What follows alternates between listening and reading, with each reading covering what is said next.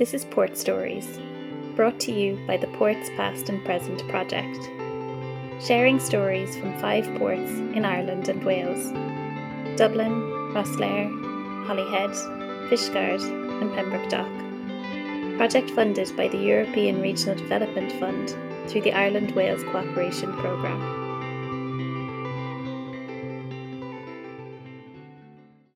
Hi, my name is Jonathan Evershed, and I'm a postdoctoral researcher on the Ports Past and Present project based at University College Cork. For this episode of the Port Stories podcast, I was delighted to be joined by Robert Law. Rob is a photographer based in Anglesey. His practice concerns documentary photography, capturing rural and urban environments and the people within them. His work focuses in particular on how humans interact with and change the world around them in ways which are often overlooked. Rob joined me to talk in particular about his ongoing photographic project, Holyhead Sea Change, which seeks, quoting Rob's website, quote, to observe and document Holyhead as honestly as possible, end quote. In particular, it aims to provoke a dialogue about how and why Holyhead, Wales' busiest port, with close links to Ireland and a reliance on European trade links, voted by a sizable majority to leave the EU. Sea Change has been shortlisted for a number of awards, including for Portrait of Britain 2019, the British Photography Awards 2019, the ESPY Awards 2019, and most recently, the Urban Urbanautica Institute Awards 2020. The project undoubtedly asks important and difficult questions about Holyhead, its past, present, and post Brexit future but it does so with real empathy and sincerity. The muted tones of Holyhead Sea Change are at times strangely haunting. In the town's sea of Pebbledash, Rob finds what he describes as beauty in the banality, and his portraits evoke a strong sense of community pride and resilience. We talked about a few of the images from the collection in more depth during our interview, and these are all available to view on Rob's website, which you will find at wtgphoto.com. I'll put a link in the show notes. Also, in the show notes, you'll find a link to Rob's November 2020 talk to the Royal Photographic Society about Holyhead Sea Change, in which he talks in more depth about some of the themes and ideas we discuss in this podcast and showcases more images from the exhibition.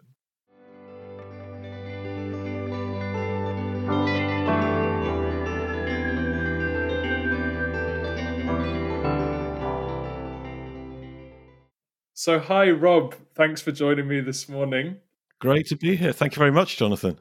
We'll get straight into it, I think. And I, I, I just wondered if you could tell me a little bit about Holyhead Sea Change, the project, and where the idea for it came from.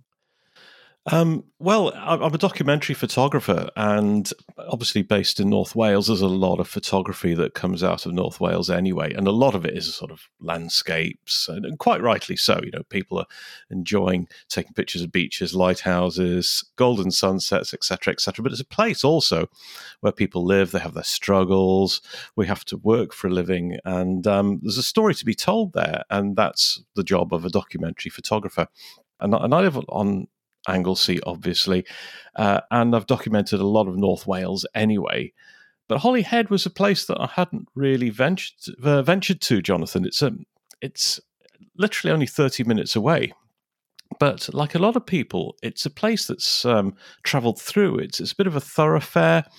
Uh, it's an unromantic, sidelined, overlooked town and community, and I decided that that deserved some attention. And so I, through convenience of it being 30 minutes down the road, I decided to concentrate on, on Holyhead for a project. It was quite interesting. I was seeing things anew for the first time, even though I say I live on Anglesey. And I think a lot of people who know this area might not be quite aware of how independently minded Anglesey is. You know, we're set off from the mainland. We're very closely connected with two bridges at all, but the, the, the sort of mindset, the community feeling on Anglesey is quite different from that of the mainland. But then again, you've got Holyhead on Holy Island, which is an island off our island. It's joined by a causeway, well, two two land connections.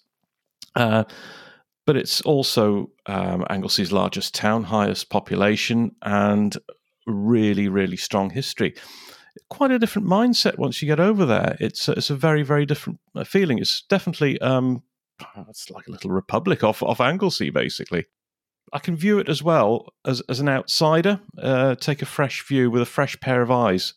Um, I'd like to say unprejudiced, but everybody has um, preconceptions, and it does inform the way you see things a little bit. But uh, I try to see it as freshly and without any bias or any without any preconceptions, I should say. I'm interested then in in what sort of story maybe it was that you sought to tell about Holyhead through this photographic project, or perhaps more probably and more appropriately, what story about Holyhead emerged for you from this photographic exploration of it? Well, it started off as literally wandering the streets with a camera and, and seeing what caught my attention. And in uh, photography, there's a discipline called new topographics, basically. It's just a fancy way of saying, um, of, looking at how the landscape has been changed by man. But in real terms, it means lots of pictures of uh, wheelie bins and car parks and, and, and all sorts of interesting things that, that, that people like myself really like. We've got a tendency to photograph the banal stuff that people might find quite boring, but we like finding beauty uh, in, in the pebble dash and in the car parks and, and, and strange things, basically, as well as the pretty things, of course. Um, and it started off as an exploration of the topography of Holyhead. Um, it can it, it, it's it, it does have its own aesthetic. It has its own look. Uh, and specifically, there are places of the hmm. town that are completely undocumented and ignored. And the more they're ignored, the more I feel driven to actually document them and photograph them and let people see them. Like I said, plenty of people shooting all the popular places, the popular scenes, all the honeypot locations. They're very, very well documented. So for me, it's a source of documentary gold to be able to go to places that everybody else completely ignores. And it is absolutely solid gold. And then there was the underlying narrative then of Brexit underneath all this as I started to build up a body of work of the town. And that's quite an interesting aspect, of course. You know, why would a seaport with very strong connections with the EU and Ireland, why would it vote to leave that and, and uh, by substantial amount as well? Um, with EU investment clearly apparent with little blue plaques dotted around the town. Why would the local population then decide that they wanted to trust Westminster from here on to uh, provide an equivalent amount of investment? So it's a bit of a paradox, but it's in common with a lot of other coastal communities, as you know, in, in Britain. They, it's following the very, very same pattern. So the Brexit narrative meant that I had as all photographers do when telling uh, a story of place, you have to have interviews and portraits of people as well. And that was the most exciting part of working on it. And it's still ongoing. Um, that I started uh, to get into portraiture, overcoming a bit of personal trepidation and and and uh, speaking to people and getting getting their stories and getting their pictures. And so that started to build up a really rounded picture. Uh, and although it doesn't explain uh, the paradox of leaving the, the EU. It starts to explain a sort of a feeling of being hugely overlooked, a community that's entirely overlooked, a feeling of complete frustration of being abandoned, and yeah, it, it, it, it was a very very clear picture that came um, came over again and again every time I spoke to people, whatever their age, or whatever their their background was. I mean, I am personally fascinated in exactly that question of how and why uh, does this place, with all of its apparent connections to Ireland and its apparent uh, benefiting from Britain's EU membership, arrive at this position? And and the, what you're speaking to here, and what emerges from the photographic collection, as as well as the testimonies of the people that you spoke to is that sense of abandonment or of, of being marginal or on the edge in some way. Is that is that right? Yeah, that came through very clearly through one respondent. Uh, her name was Christine. I took a, a, portrait of her in front of a terrace of houses right next to the port, and she'd lived there all her life as, from a young girl, and she was now in a, in a, I guess a mid to late sixties. And I said to her, but but there's the port, there's the, there's the commerce associated with the town, and she was she was a very strong Leave voter. I said, yeah, but it's just the, the wealth that goes through the port, it doesn't stay. None of it sticks. It's just a, a throughput through there and has very little bearing on her life, she feels. Um, and it was the same through through a few people that I spoke to. They, they all felt that it was a thoroughfare. Um, and I went into the town centre. There's a, one of my favourite pictures, actually, Jonathan, is a, is a, picture from inside a cafe looking at a window of a sandwich shop. I just like the colours. And um, I spoke to the owner. She told me some tourists came into the shop once um, asking where the town centre was. And she said, and her heart sank, this is the town centre. And the town itself gets very few visits from people. They will tend to offload on the uh, the train station and straight onto the ferries, or from their cars into the ferries. And the town itself isn't isn't particularly visited. And it, you know, we're not talking about a Betws-y-Coed or or a, a very pretty place. It, it, you know, it's a working port. But there's there's definitely something very attractive about it that emerges from your, or there's a, a distinct personality that you. We talked about the Republic of Holyhead that emerges from your from your collection, isn't there? Yeah, we call it beauty in the banal, um, and it's it is a sea of, of, of pebble dash as well, and uh, A.A. Gill, the restaurant critic, um, said it's uh, quite quite nastily actually this is where pebble dash comes to die uh, but it is everywhere and you have to embrace it and I, I, did an interview once with the mayoress of Holyhead, and she came up to me with a big, big smile on her face. Welcome to Holyhead, where Pebble Dash comes to die. Um, but it has its light, its shade, and I've got some really nice, nice pictures. Um, there is one uh, estate called Peblig um, on the edge of Holyhead, right, right by the shore, and they've actually painted the houses um, in, uh, in in sort of a pale blue and green with a sort of I don't know if you remember or have seen in World War One, they painted battleships in a sort of distress pattern with sort of angular colours to sort of break up the lines. They've done this with a with a complete estate of houses, and it's really interesting. And that's um, that's one of my favourite images actually, and that ended up uh, being awarded for the in the British Photography Awards 2019 and the Aspire Awards in Swansea in 2019. So that was a really nice nice picture. And it was just taken at dusk. I know there's a podcast, but if people go to the website afterwards, they can see it. And there's a little glow from one of the windows of the houses, and the kids left a tricycle on the side of the road, and it's it's just got really nice atmosphere about it. We'll definitely share a link to where people can see the photos in the in the show notes because they, they must. Um, Thank you. back of this conversation, I think. I wanted to pick up on, on something you've already touched on, really, which is that obviously part of the story that the collection, uh, the exhibition tells, is about the relationship between the town Holyhead and its port. And you've already suggested something of an ambiguousness or an ambiguity to that relationship. And I wondered if if you could kind of maybe elaborate on that a bit. What what sort of story do you think uh, Sea Change tells about the relationship between town and port, and I suppose about Holyhead's maritime history more broadly?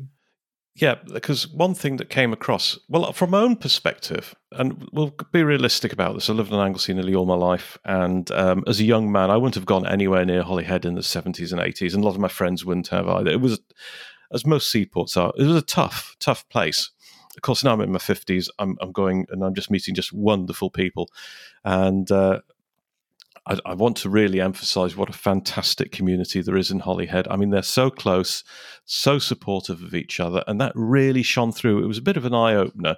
Um, everybody seems to have this real pride and pride of, of a very closely cohesive, connected uh, community. There are so many efforts uh, involved with supporting each other through through the food bank, through cultural initiatives through the they have the Ucheldre Centre there, which is a, an art centre, really busy, really vibrant.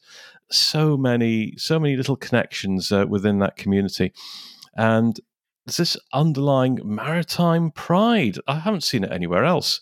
That everybody seems to know about the history of the port to some extent, or their own personal family connections to it. Uh, and I think wartime history, uh, Second World War, that is, plays a big part in that um, as well in its role uh, in World War II. So th- that that's so strong. Um, and I think everybody will know somebody who's had a, relation that's worked on the ferries, of course. Um, and obviously a lot of local people will be employed in the port. But then again there's still the feeling that yes everything's traveling through the port as i said that the wealth doesn't stick there. The there is the issue of uh, employment in Holyhead, and that has been very, very challenging for, for decades, really. And the um, one of the largest employers on Holy Island is uh, uh, what's is uh, uh, excuse me, Anglesey Aluminium, formerly Rio Tinto Zinc, a huge employer, a big aluminium uh, smelting plant that's now closed. There is a small part of it still opening for recycling, and there were, you know, there were promises of converting that to a biomass plant, and uh, I'm not exactly sure where I think those plans have faltered, or I don't know if they're going to come to fruition or not. And then the other big employer is Wylfa Nuclear Power Station, which is now closed. It's being decommissioned, and there was talk about Wylfa B, a second plant, and that has definitely faltered and not it's not going to happen. So quite a few hopes have been dashed and people that I spoke to a couple of years ago mentioned both those projects with hope post Brexit and they haven't materialized and so that's quite sad to see because for a young person there's not much around in Holyhead and uh, I can't see that changing.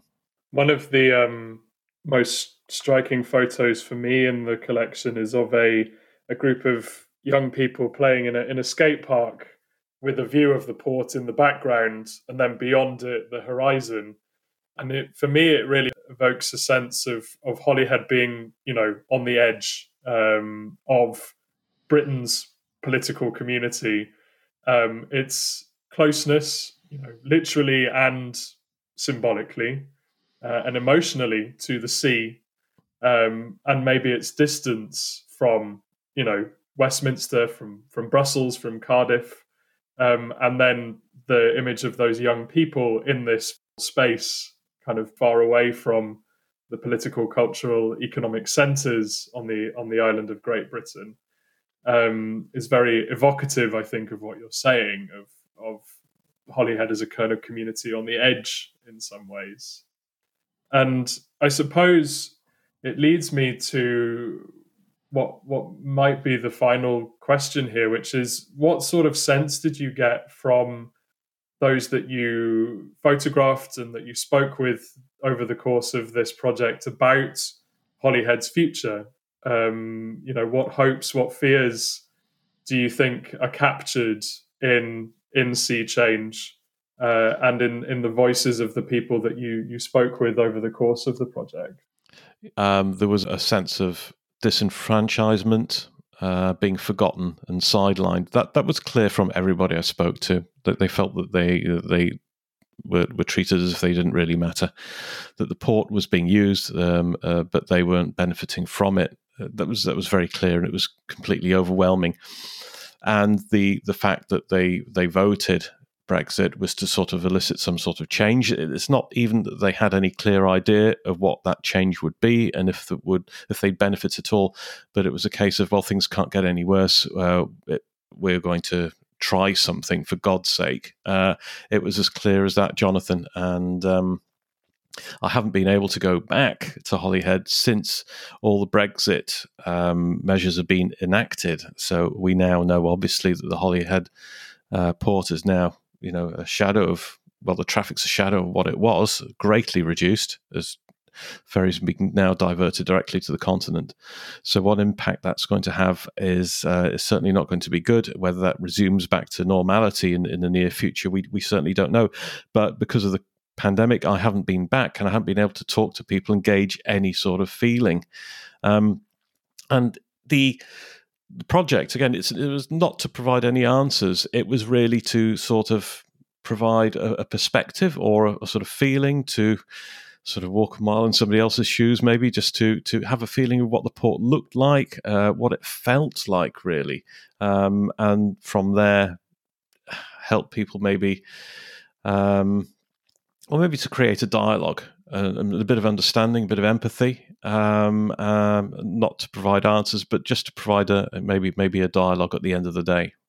And I think it certainly does that. And I guess uh, maybe a question I have is: I would you in, kind of encourage people to follow in your shoes and to visit Holyhead and to experience the place? I, I certainly would. There's a fantastic, well, newish bridge um, connecting the port and the town. Um, again, partly EU funded. The town itself, it's worth meeting the people and talking to them. If you're going to go to one place, I suggest going to Irene Edwards' uh, fishmonger's shop at the top of the high street.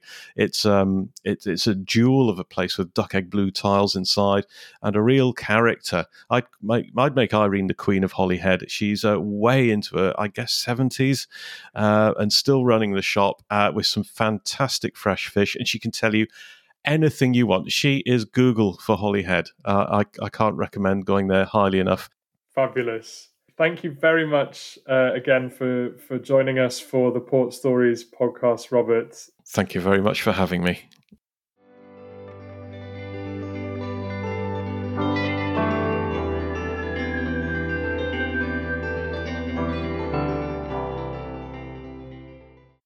Diolch eto i Rob. Many thanks again to Rob. A reminder that you can follow the link in the show notes to see the images from Holyhead Sea Change that we discussed in this podcast. You can follow Rob on Twitter at Robs001. You'll also find him on Instagram, and his website is at WTGphoto.com.